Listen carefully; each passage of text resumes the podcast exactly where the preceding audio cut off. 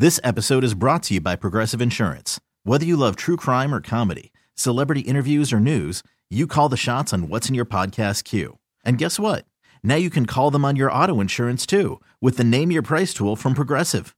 It works just the way it sounds. You tell Progressive how much you want to pay for car insurance, and they'll show you coverage options that fit your budget.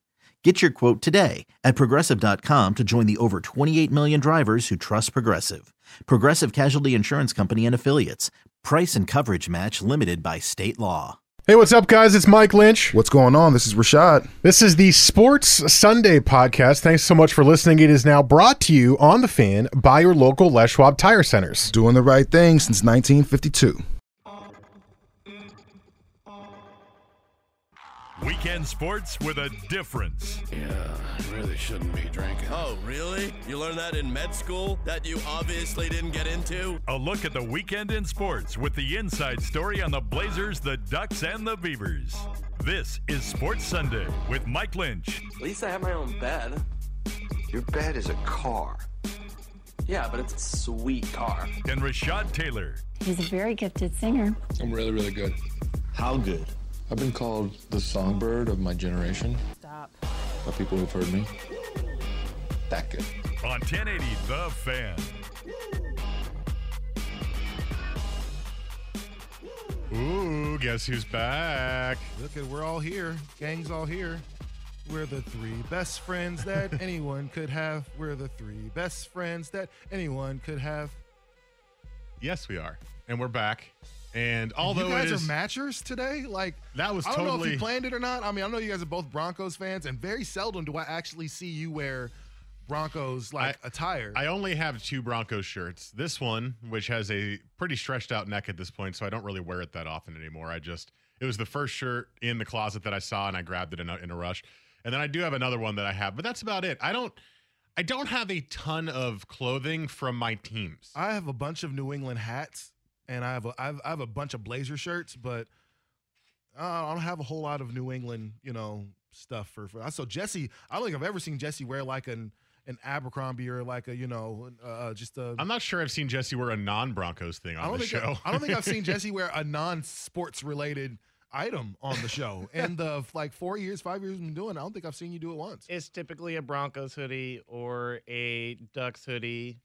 Um, I, you know, have repped a Blazer shirt here and there, but not too often because I, I don't typically I, I don't typically claim them to be my team very often. I guess Jesse is a he's a hoodie guy, and he Yeah. brags to me, although it's weird that he wears hoodies when it's hot out because he is very cold all the time. Yeah.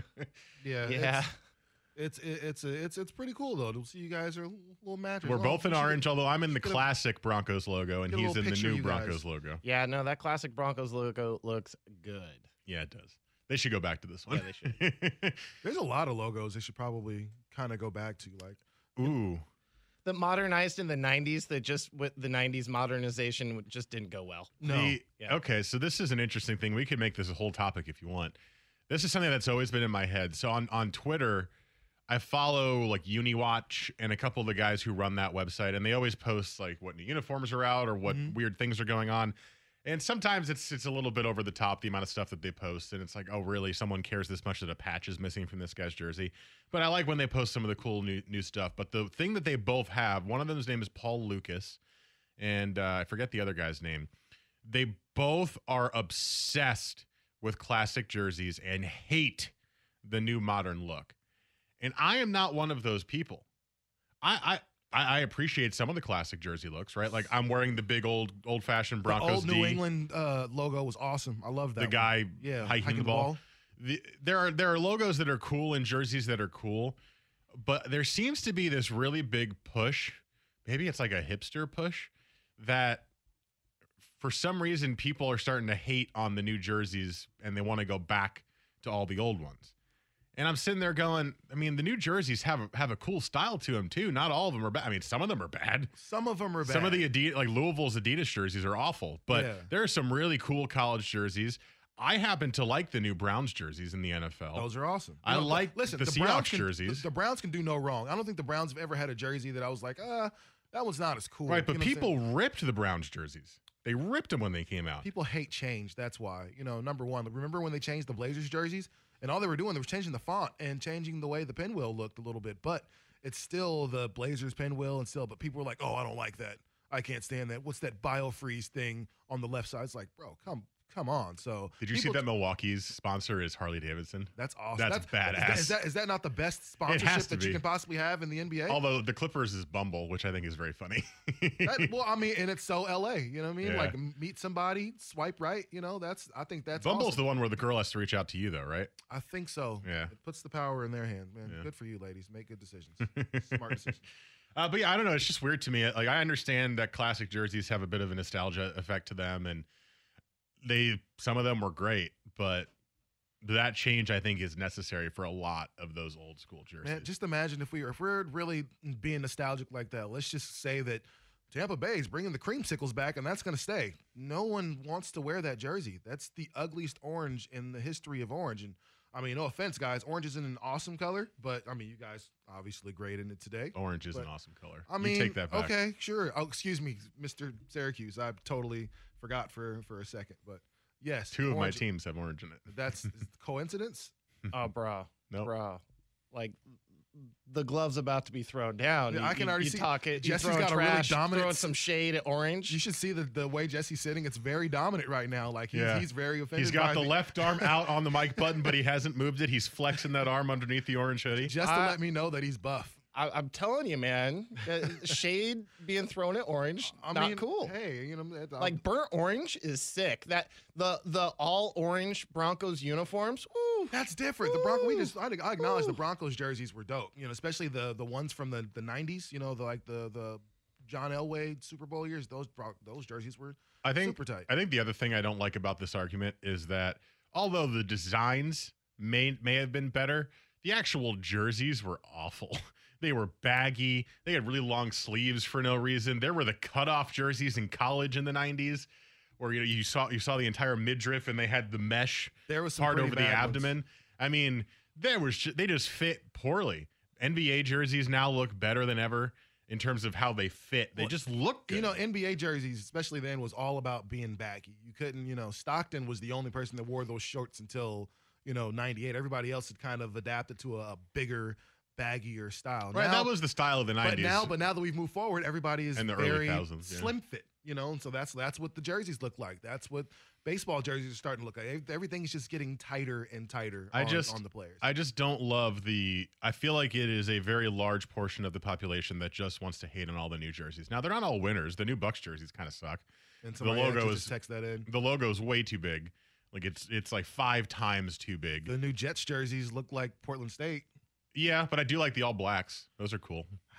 Just, I mean, when I like all black ever had black in their jerseys. Like, and that's my thing. Like, if you're gonna have, Oh, so you don't like alternate jerseys then? I'm not a huge fan of alternate like colors and stuff Mm. like that. I'm, I love I'm, that I'm stuff. honestly not really. You know, you just can't have a pink jersey for no reason unless it's like breast cancer awareness month or something. I- It's just, it's weird. Who has a pink jersey? I don't know. I'm just throwing out random colors, like you know, just the. I- Like Toronto, the, the colors used to be purple, and they're no longer that. Like I've n- I haven't seen the purple alternate all year. I'd love to see the Raptor, you know, jersey. That was a cool jersey when you were a kid. So, their new their new jerseys are cool though. you know, Drake has like three I Toronto like the, Raptors I like jerseys. the I like the north with the red and the white triangle thing on it. That's yeah, cool. The the white one of that one is a Drake jersey, and then they have another one that's a black one that's also a, a Drake, I guess, inspired jersey. Oh, we're gonna get so much. Yeah, we are. So much finals Drake. Well, hold just- on. Sa- save your Drake because we're going to talk about the series, uh, the ra- eventually in the show. Not not right away, but we'll get to it. But save your Drake thoughts because I think Drake's fun because he's ju- it's just another storyline that's silly, right? I mean, sure he's over the top, but that's the whole point, right? Is he the new Spike? Oh yeah, oh yeah, for sure. Well, he's he's worse than Spike Lee was because he's hugging Nick Nurse and giving him back rubs during the And game. I think he likes it. I think Nick Nurse is all for it. Well, I mean, he's Drake. Wouldn't you like it? No, I wouldn't. hey man, Don't those touching me, some- man. This is an intense moment. You- th- their tense moment, he's loosening them up. He's just getting them a little loose over there on the on the sidelines. that's you know? where we're different. It's like if I'm in, in a tense moment like that, I don't need you to rub my shoulder. Man, back up, bro. What you doing? Like I'm trying to win. Uh, so I have returned from Turks and Caicos, which uh, I was going to talk about here in the first segment, but Jersey Talk took up the first segment. I'll get to it at some point during the show. That place was awesome, absolutely awesome, and it rained every day, and it was still awesome. and now I want to go back when it's not raining every day. It's that's how badly I, or that's how much I liked it. I want to go back ASAP. And uh, so we'll talk about that at some point, probably late, late, late in the show. But there's a lot of stuff to get to today. This week, Dirt and Sprague had Jonathan Smith in studio for a half hour, and we have a bunch of audio from that that we'd like to play and talk about the Beavs moving forward as year two of Jonathan Smith is underway down in Corvallis. The Blazers did get knocked out by the Warriors in a sweep. That happened on Monday, so uh, we've had a lot of time to digest the series. I don't really think we need to talk about that, but I want to look f- uh, uh, ahead with them a little bit now that Neil Olshey got his extension and Terry Stotts got his extension. So we'll talk about that probably starting next. Raptors Bucks as well. A loaded show and hate it or love it coming up in the 10 o'clock hour too. So a loaded show, but we'll start with the Blazers next. Now that Neil Olshey got his contract extension, and now that you've seen Toronto, who added Kawhi Leonard in a ballsy move this offseason, make the finals, what should the Blazers do in a similar regard to try to match that? That is next here on Sports Sunday.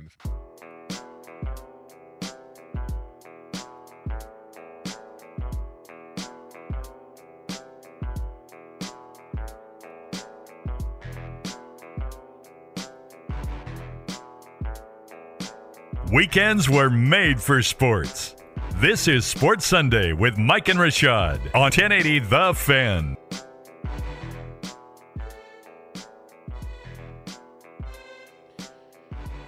Welcome back into Sports Sunday, 915. Mike Rashad Jesse with you till 11 o'clock this morning.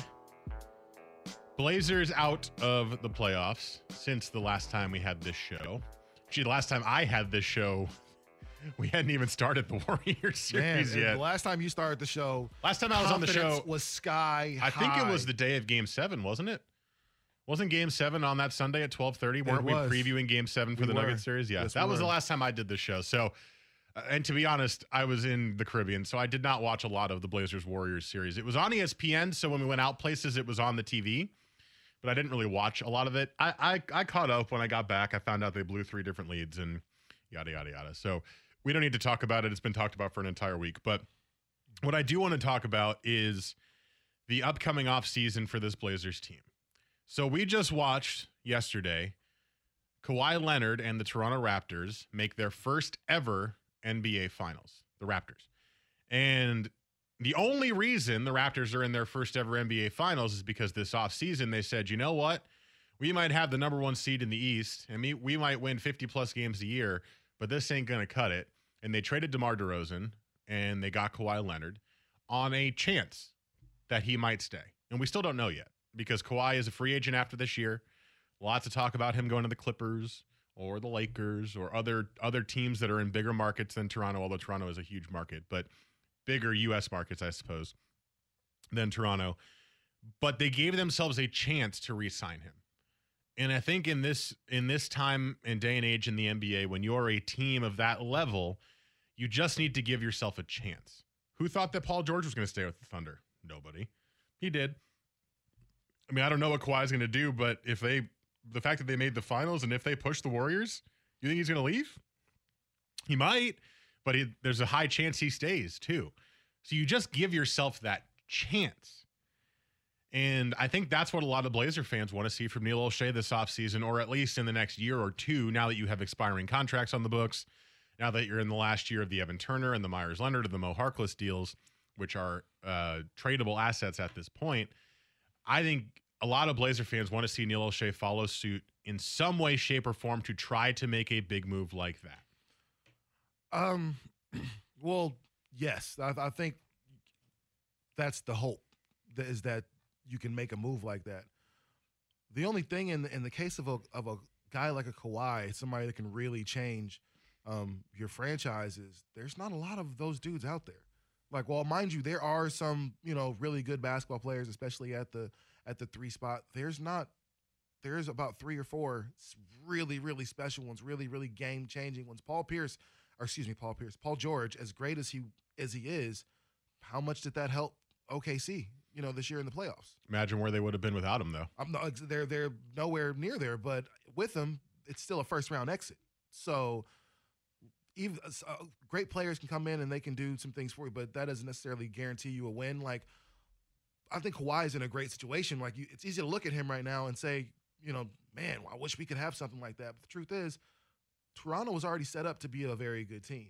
You know, they they had a good player in DeMar DeRozan, and then they upgraded for a better player and Kawhi Leonard. But all things had to, a lot of things had to work out for that to happen. San Antonio had to spitefully send him to Toronto where he didn't want to go, as opposed to send him to LA or to, I can't remember the other teams he was thinking about going to at that point. Like there were a lot of things at work. You know, Jimmy Butler, every time he got left the team, there was something going on there to where he had to be shipped out. Or, you know, so they're getting these guys based on things happening around the league. Like if that happens for the Blazers, then then awesome.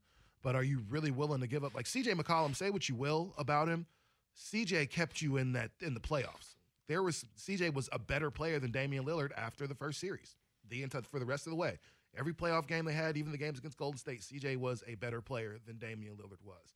And so, like, are you really willing to give that away? I feel like, man, as Blazer fans right now, we're kind of, of course, you're proud of your team, but I think there's still some disappointment there because you were you were right there for the first time in almost 20 years. You were right there. You could taste it. You could see going to the finals. Not, not as right there as you were in 2000, but not as right there as you were in 2000. But you you could see the fact that you you saw you you could compete with Golden State.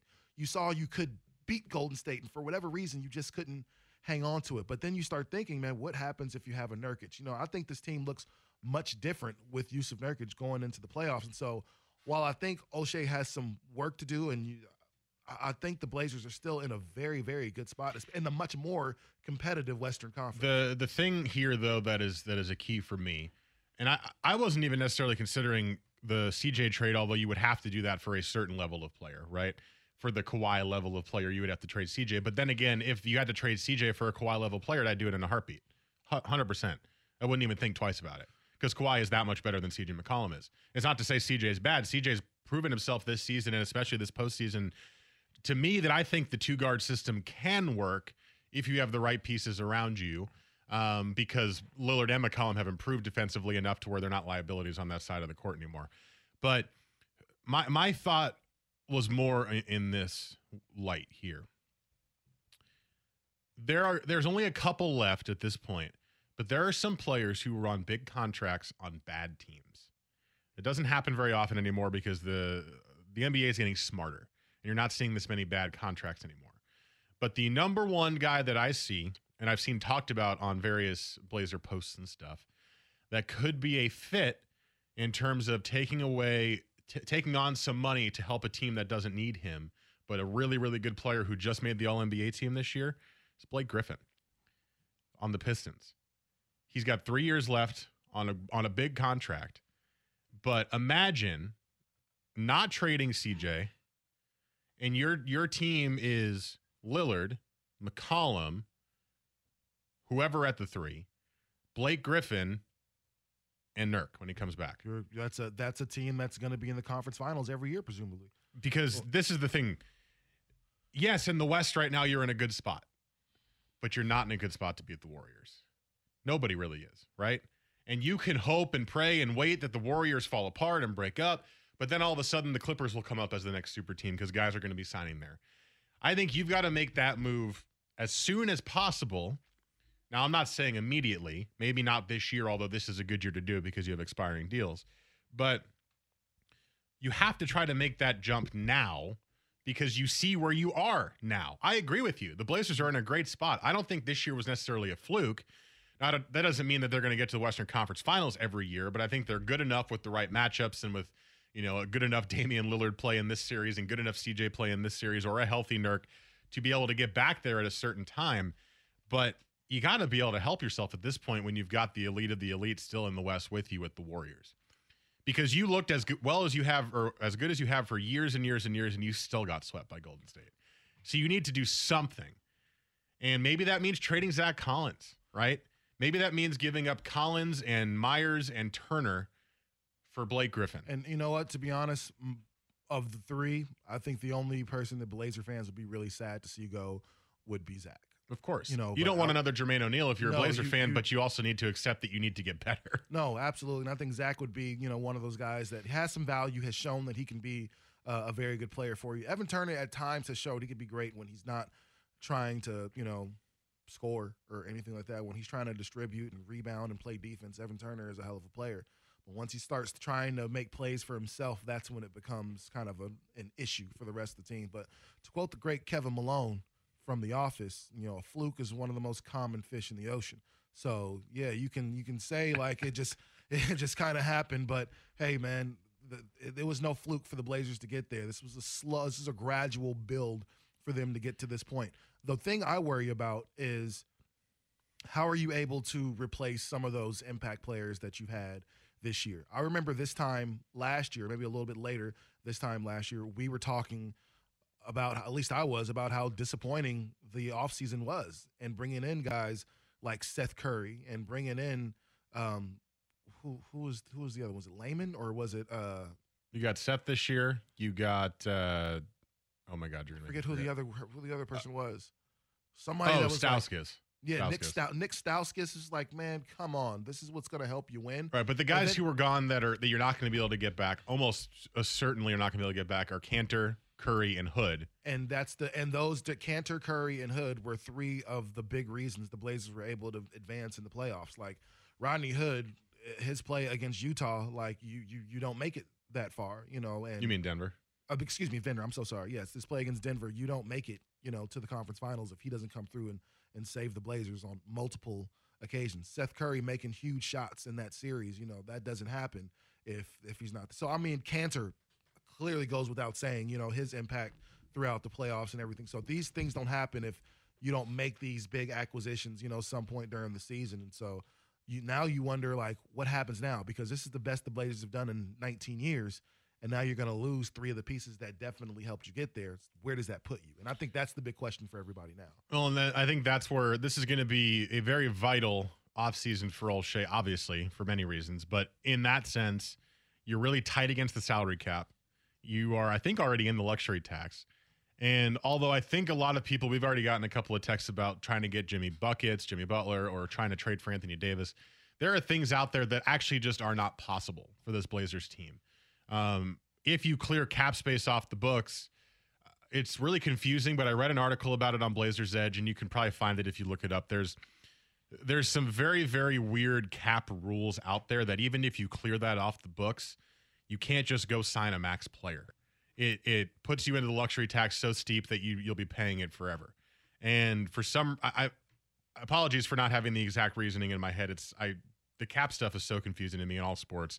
I struggle with it a lot, but Blazers Edge has been doing a great job with it when they when they've been covering it. That's it's not as easy as just clearing salary cap and then going and getting a max player to fill that spot. You need a max slot to get a max player. Um, so I'm not sure that Jimmy Butler is really an option. Uh, he, he- I guess he could be if I'm wrong on this, but I don't think that's going to be a, a realistic option for the Blazers. I don't think Kawhi Leonard's a realistic option for the Blazers. I don't think Anthony Davis is Yeah. a realistic option. And that's and that's, why I say Blake Griffin. To me, that although it's a, it's a it's a push and it's a risky trade, it's a realistic option. Well, if you're so for the offseason for the Blazers, you, you have to look at this kind of okay, Seth Curry, we're going to lose Seth Curry. You, you're, you're hoping that Anthony Simons is able to come in and, and, and kind of fill that role, right? So he can Uh, score. Yeah, a guy that can come in, score, um, shoot some threes. All right, if, if you got that, okay, check. All right, we're, we're probably going to lose Kanter. Um, you you did see some good improvement from from that front court, whether it was Meyer Leonard's or Collins. Um, but at some point, you're, going to get Nurkic back, right? So you're going to lose Kanter. The the only thing that you can kind of possibly do, and it is like incredibly unlikely, but it is in the realm of possibility, is you can get creative, free up. It's just a couple million dollars in, in the cap space, and then you can offer a guy like Rodney Hood nine million in that mid-level exception instead of I think what it is is like four and a half right now. Right. I think it's 5.2 mil in the in the mid level. Right.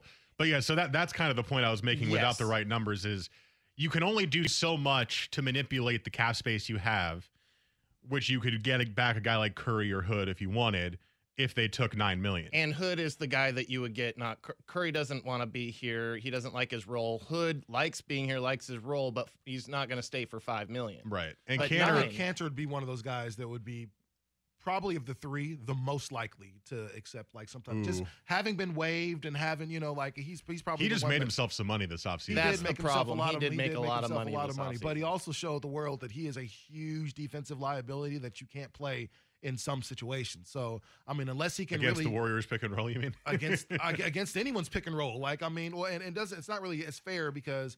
Well, no, it is fair because Steven Adams looked like an all-star for points of the OKC series. Like, why can't you stop Steven Adams, who's not known for his prolific scoring? You know, he's known as a defensive guy, somebody who can finish around the rim. But Steven Adams was hitting jumpers on you, and where was your defense? So he did kind of expose himself there, but he also did show He played pretty uh, well against he, Jokic. he showed how tough he was, man. I think with with the bum shoulder and everything, and still able to go out there and do what he did, he's gonna make himself some money. But if it doesn't come, then I think of the guys that they're able to that would take that mid level. I think Kanter would be the one that's most likely to do it. Couple of texts on the Better You Today text line of 55305, which we'll get to after the break, as well as moving on into the Toronto Milwaukee series. This is Sports Sunday. First, Jesse S. Sports Center.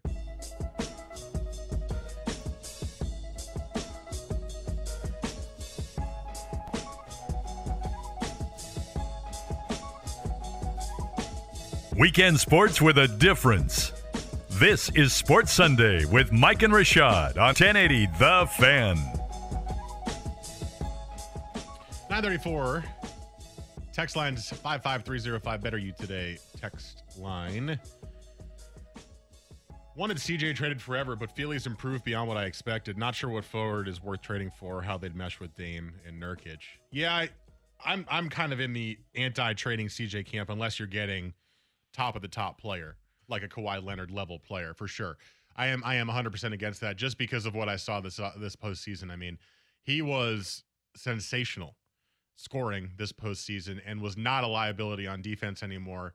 So it got to the point where I, I, I like I said last segment, I think this two guard system can work with the right pieces around it. It's no longer what the Warriors had with Monta Ellis and Steph Curry that they had to break up because it wasn't working. I think it can work. It's just up to Olshey to to make the right moves to put the right pieces around it. Well, I definitely think it could work. I just think it was two guys that were both. CJ is a guy that came into the starting lineup because really, CJ's been a starter now for what? This is year number four without LaMarcus, five. So he's been a starter now for the past few years, and every year he's just got increasingly better. First, first it was just scoring the ball, um, and now his, it's his defense that's gotten a little bit better. He's gotten a little bit chippier in some of those things. Like CJ has become a, a, a great NBA player, and my question is always like, trade him for who? Like, because you you you mentioned Kawhi, once probably arguably, you know, one of going to be one of the great players in the NBA already already is. Anthony Davis, top ten player in the NBA. The you know Paul George, arguably a top ten guy. I don't know if he's first team this year, but I I mean, but Paul George is super super cold. You know, so it's there's only a few of those guys though. Jimmy Butler, yeah, but do you want Jimmy Butler and everything that comes with Jimmy Butler? Like that's the thing. Like you get a great talent. I think Jimmy get- Butler would fit perfectly. he would get fit perfectly, but then you get everything that comes with Jimmy Butler. Like the if it's not me, then I'm gone. Like everywhere he's been, he's gone to teams that have been, uh, with the exception of Minnesota. Like he couldn't couldn't make it happen in Milwaukee for whatever reason. Couldn't get along with Derrick Rose. Couldn't make it happen in Minnesota because he couldn't get along with You Karl. mean Anthony Chicago, Towns. not Milwaukee? No, dang it! I keep doing that. I'm sorry. Couldn't get along Chicago, which is super close to Milwaukee, but Chicago, and uh, couldn't do it with uh with Cat in Minnesota. Seems to be having some type of issue, you know, in in Philly. It's like, at what point do you say, "Man, it's you"? And I don't really want to take on that type of baggage. It'd be different if he was like a Ron Artest type of defender, but he's not. Like he's a very good one. He's a he's a great defender, but he doesn't change what you do defensively like that. You know, so I mean. Jimmy Butler's great, but I just I don't I wouldn't want him and everything that he brings with this team that seems like they really care about each other. and They really like each other. And it called me crazy. I wouldn't give up CJ for um for Butler or Anthony Davis, and, and that's because uh, uh, of the culture and the attitude that these guys bring to the team. And I I think that is extremely underrated in the grand scheme of things. When you, everything that you just touched on with with Jimmy Butler is one of the reasons why Philly's not moving on. It, it, you you have the chemistry issues that those guys bring to a team. You know, a guy like Anthony Davis just quit on his team halfway through the season because he didn't want to play out the rest of his year and a half of contract. Are you kidding me? You quit on your team. That's that's different. I get I get the money. You can come out and say you want to be traded, but you just flat out were like, I'm just not playing for a couple weeks. I'm just I'm just not gonna play. And that that to me was unacceptable. That's not a guy I want on my team or on my franchise. And so I would rather have a guy like CJ who, yes, is on the court. No, he's not as good of a player, but off the court in that that huddle on the sidelines, uh, uh, ten times the player those The- guys are. The culture thing is interesting because that's always been the selling point for Neil Olshey's moves that he's made. And I think for a lot of people for a long time, you look at that and kind of you kind of go, yeah, yeah, but what? Right? You can have a great culture, but you're not winning. Well, now you're winning. At least you made to the Western Conference Finals, and you have that great culture. And everybody has now talked about how that's one of the reasons why they made it this far, made it through tough, such a tough season with the Paul Allen passing and some of the injuries that you dealt with, and the coaching, uh, the the the video coordinator who got into the car crash. You you you went through so much, and you were able to still make the Western Conference Finals. That maybe there's more to it than I think a lot of us thought. We thought it was just kind of like a nice fancy selling point for the team, mm-hmm. but Enes Kanter couldn't say anything but positives about it, and Rodney Hood said nothing but positives about it. So maybe there's more to it than that, and maybe you're right. But I also wonder if the strength of the culture is enough that you could massage Jimmy Butler into someone who would enjoy playing here too, right? If you get that that caliber of a player, I wonder if it's that level or if that one bad seed comes in and ruins the whole thing. Here's the cool part: Jimmy Butler is really seen by a lot of fans and a lot of you know reporters as a good dude. Like every interview I've ever seen with Jimmy Butler is like, man, you seem like the coolest dude ever. You know, but even with cool dudes, there's that trigger that kind of changes things, especially when you're talking about um, being an alpha. Like Jimmy Butler is one of them dudes that wants to be the star. The spotlight needs to rest on top of my head. And the thing is, you come to Portland, you're they, you're not you're to be number 2. That's just kind of what it is. As great as you are, are you a better overall basketball player than Damian Lillard? Perhaps. But will Damian Lillard still be the star? Man, absolutely. This is his team. So I think some guys struggle with that. You know who did struggle with that? D Wade. D Wade, because why? Because he had set a culture in Miami that says, man, we play together. We're here for each other. This is what we do. LeBron, come here and be the guy. No problem. I'll take a second seat to you. Damian Lillard will openly say that, but I think it would still be tough for Butler to fully grasp, almost kind of like LaMarcus. LaMarcus was really kind of threatened by the fact that Dame was so good and really on the way up. I think Jimmy Buckets is one of those dudes that would really have a problem with that. Think about a guy like Kyrie Irving who was in Cleveland. And he hated that he wasn't the guy. He was the guy. LeBron comes. He's not the guy. Hates being in LeBron's shadow. So he goes to a place that has probably the maybe the best culture in the NBA. Loves winning NBA titles in Boston. You got a great young nucleus there. They literally are like, this is your team, even though we just get, you know, we have all of these great talents, Jayson Tatum coming up, but it's going to be your team. And he still has issues there. That's my problem with guys like that. He's, he lands in the perfect situation to flourish and succeed. Instead, he's a problem. And that to me is why I, I mean, sure, maybe it ends up the other way. Maybe they end up like acclimating and becoming one with the great culture. But in reality, these guys, to me, and I, I bring it up all the time, they're cancers.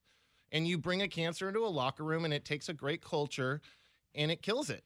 Because that's what cancer does it kills things. It is. I mean, yes. I, I just I wonder. That's all. I wonder if it's strong enough to w- withstand it. Because you're right. I mean, the Dwyane Wade thing did was able to hold together a pretty strange pairing of players for a, a decent years. amount of seasons. Four years, four straight finals. Yeah. You know, so and they You're won. seeing that right now in Golden State. Every single one of those guys took a back seat for KD, and KD still has a problem with it. He's still, but they're all- also still winning. Uh, they are still winning. They, yes, but KD, I, I, I got to go to New York. which makes I got to it prove weirder. it's mine. Which makes it weirder. Like Jimmy Butler is one of those things. Like I'm losing, so now I'm more of an issue. Like that's that's kind of what we've seen. Like I think well, a lot of times Anthony Davis, you didn't put anything around me for seven years, and now I'm frustrated. Like I'm tired of losing. KD's in a situation where this is the best team ever put together, quite possibly, and I'm mad about it, and I want my own opportunity to show that no, it's not him, it's me. I'm the guy. Even though Steph has openly said, KD is, man, this is our guy. This is the team. He can come in and do what he wants to. I'm not really tripping. Like, he still has an issue with other people seeing it as somebody else's team as opposed to the guy that's saying, go ahead and have it, bro. Like, That's that's weird, and that's why I think I admire LeBron because he's I'm hey man, like uh, you want me to be so okay, I'll I'll do it. I think it was tough for him at first, but man, I'll figure it out, and I don't have a problem with it. Like my ego isn't gonna you know as big as ego LeBron has, he's been able to keep take teams to the to the finals. There's some cohesion there somewhere. You know what I mean? So buckets isn't one of those guys. Coming up next, let's get into the Raptors Bucks series that wrapped up last night. Toronto with four straight wins in the series to win in six and head to the NBA Finals. This is Sports Sunday on the Fan.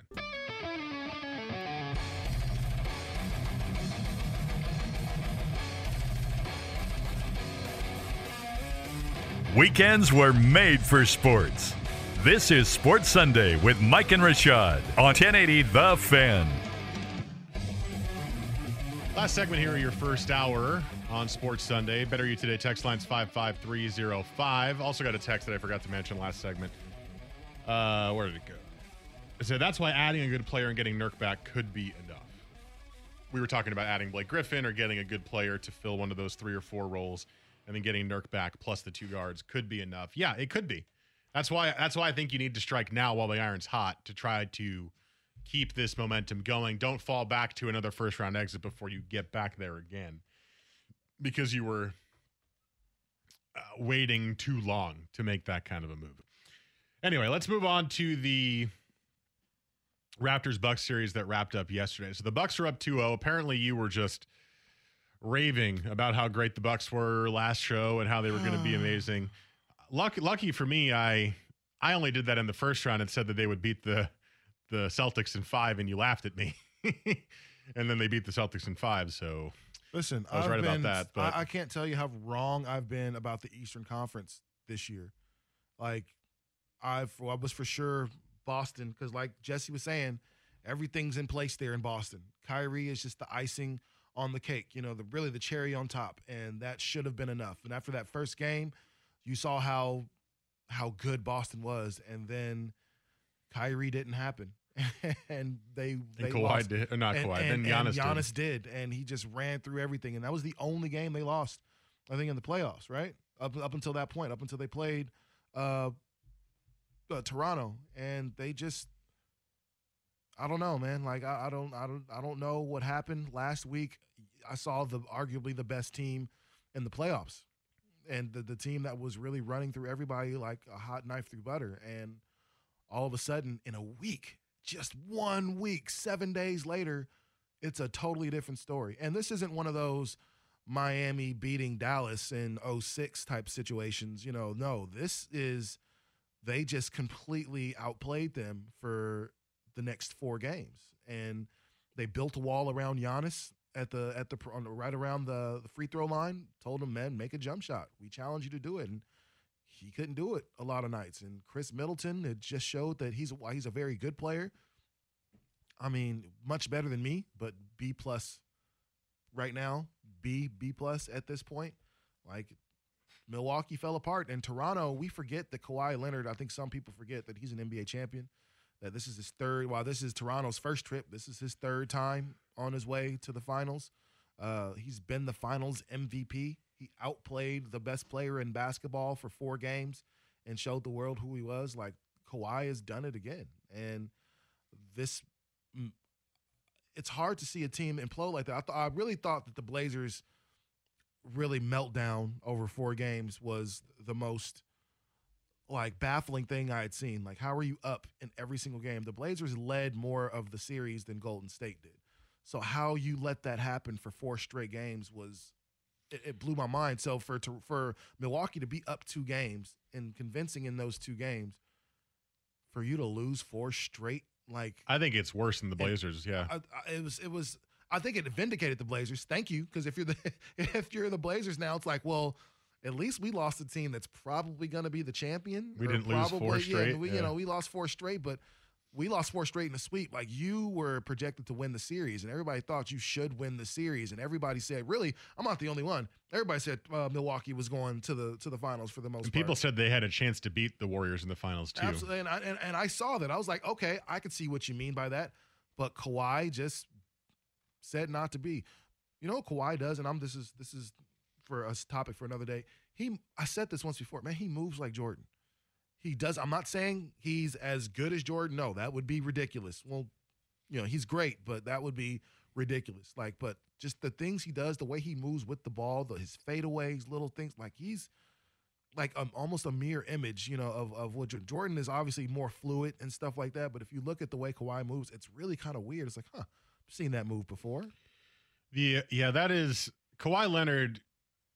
I don't want to say he had a coming out party in this series, but it kind of felt like he did. I mean, we've seen him in the finals before. We've seen him play on the Spurs before, but it's different with the Raptors. He has more control with the Raptors offense. He has more impact on that game than he did when he was in San Antonio, and he's just better now because he's been playing for more years than when he was with the Spurs. But from the games that I did see in that series, it did feel like the Bucks were up in almost every game, and then Toronto Kawhi Leonard just said, "Okay, we're done," and just went on a single-handed mission to destroy the Bucks' will. And we got a text about this, and, and I had seen this article too, or this this this comment on Twitter. They said that after the game four loss, where it was tied 2-2, in the Bucks locker room was like a morgue. They had no energy. They looked like they had lost. And that right there was proof they had lost. If you have that mental energy at a 2-2 in the series, where both teams have won on their home courts, you've lost. And they did. That that that moment right there showed you why the Bucks weren't ready yet, and it shows you the difference between the end, the, the playoffs and the regular season.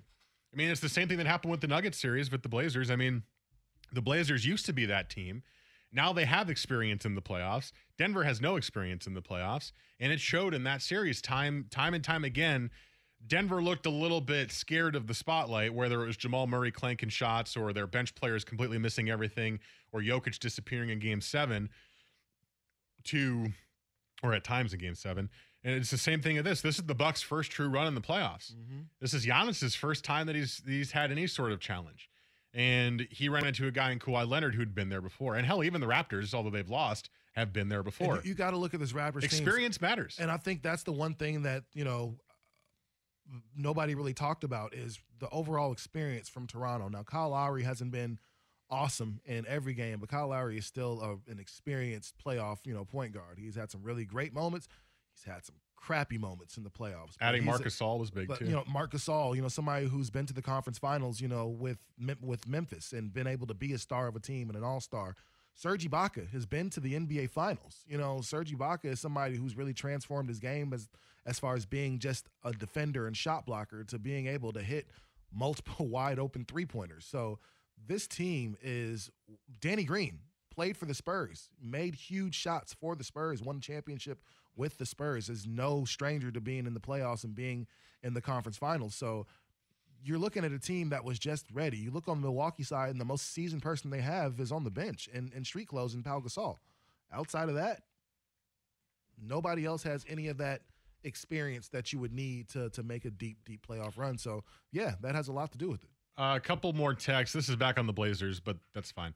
Uh, so now that the Blazers made it to the conference finals, expectations are even that much higher. All or nothing. It's tough, man. Yeah, it is all kind of all or nothing, right? Before it was nothing. You were losing in the first round almost every year. You got swept a couple years in a row. You had lost 10 straight playoff games. Now you make the conference finals and you got to get back there again, but that's sports, right? You can have realistic expectations. I think some Blazer fans are looking at this and saying that's doable, but getting back to the conference finals every year is tough. It's not going to happen unless you really make a step this year to get that much better. And so I think realistically, Blazer fans will look at it and go, well, it was a great run. It was perhaps a little lucky uh, getting the teams that you did when you did, but it was also the right time and the right place and the right team to do it. But there's there's a reason only so many teams make the conference finals over and over again. It takes yeah. a special type of team to do that. It does, and I really think it takes replacing some of these guys that you're going to lose. Like you have your base, you have your core, CJ, Dame, Nurkic once he's healthy. You know, but you know, how do you replace Rodney Hood? You know, who who are the other Rodney Hood guys? You know, that are out there? Is it is it somebody like a a, a Rudy Gay for a little bit? You know, maybe a a Danny Green if uh, when he's available for free free agency this summer. So there are some guys that you can look at and say they might be able to fill this role, and you would think somebody like a, a Danny Green would love it here in Portland. You know, having played in San Antonio, then went up to Toronto, which is a gorgeous city if you've ever if you've never been there. But uh, yeah, I think there are some guys you can get, but I think it's really about replacing those impact players from your bench. You know, how do you find another Kanter? You know, like so how do you find another guy that's going to come in and easily be able to get you 12, 14 points off the bench? You know, I think those are going to be the important things for the Blazers as they, as they get ready to move forward. This other text before we go is is Kevin Love a possibility? Yeah, he he would be in that same group of overpaid players on bad teams that they would like likely try to get rid of that contract for the expiring contracts. Now, I think Blake Griffin's a better player than Kevin Love and would have more impact than Kevin Love personally.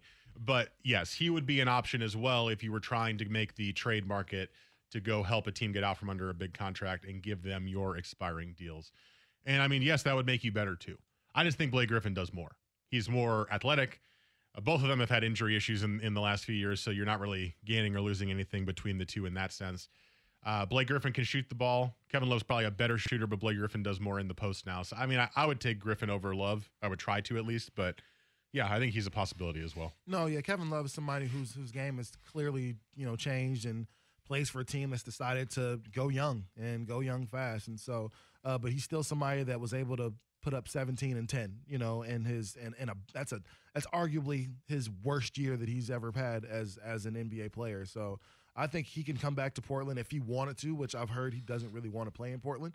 So come to Portland and, and really play his natural role. Can't as really choose if you get traded though. You can't, you know, but you know, you want somebody to to to be there or want to be there. I think that's more than anything. You know, sometimes getting traded, you you don't have a choice, as you saw with Kawhi Leonard. So now you got to hope that they want to be there. Another guy I've seen mentioned who I think is as is a hard pass is Andrew Wiggins because they gave him a gigantic contract to Minnesota and he's done nothing to live up to it. And I don't think you want Andrew Wiggins on this Blazers team. I just don't think he's as good as we all thought he would be with the number one pick. I yeah, I mean, he, he's he's somebody he hasn't panned out, but he's still somebody that can get you, you know, 18, you know, 19 points a game. I think the fact that he doesn't average 24 was the big disappointment because that's what you thought he was going to be out of out of college. But I think we overlook how, you know, how special they're. We we mentioned there's what 30 guys in the league, 20 something guys in the league that average at least 20. That's not a lot considering there are you know 30 teams and 15 guys, 12, 15 guys on each team. So still averaging 18 or something like that for this Blazers team could be incredibly beneficial. Like I said, you're not losing if you're not losing any of your core players, like that's somebody that can be incredibly helpful at that three spot. Absolutely. All, all of a sudden, Andrew Wiggins goes from being just kind of okay to a, a factor on the team. This text says, I don't think Kanter's going anywhere because he's already got 75 to 80 mil in the bank. He wants to play with Dame. Uh, I wouldn't hold your breath on that. That Kanter's going to go. Hood's going to go, and Curry's going to go. Ex- expect it, accept it, People like money. and move forward. It's pretty. People like money. That's a great. That's a great point. Yeah, people like money. There's always there's always more money to be had. There's it takes a very rare person to say, "Yeah, I'll pass on that money." I mean, I guess there's the smallest of small chances that happens, but no, uh, th- th- those three guys are are not leaving unless, like Jesse said the other segment, you free up enough to make the mid level exception worth Rodney Hood's while, basically at nine million or something like that. That's about that's about the only chance you're going to have. All right, coming up next hour, we got Hater eleven at ten thirty. We also have some Oregon State chatter after Jonathan Smith sat in with Dirt and Sprague. But first, Rashad wants to bring up a NFL Hall of Fame conversation. That's next here on the Fan. Okay, picture this. It's Friday afternoon when a thought hits you. I can waste another weekend doing the same old whatever, or I can conquer it. I can hop into my all new Hyundai Santa Fe and hit the road. Any road. The steeper, the better. Because my all new Santa Fe is available with HTRAC, all wheel drive, so I can hit the trail without a worry in the world. Heck, with three rows and best in class rear cargo space, I can pack the whole family in with all our gear. We've got available dual wireless charging for our phones, so we'll never lose touch with civilization, and we won't lose touch with the primordial power of Mother Earth. So, which is it? Waste the weekend or do something a little more epic? And conquer it in the all new Hyundai Santa Fe. Visit HyundaiUSA.com or call 562-314-4603 for more details. Hyundai, there's joy in every journey.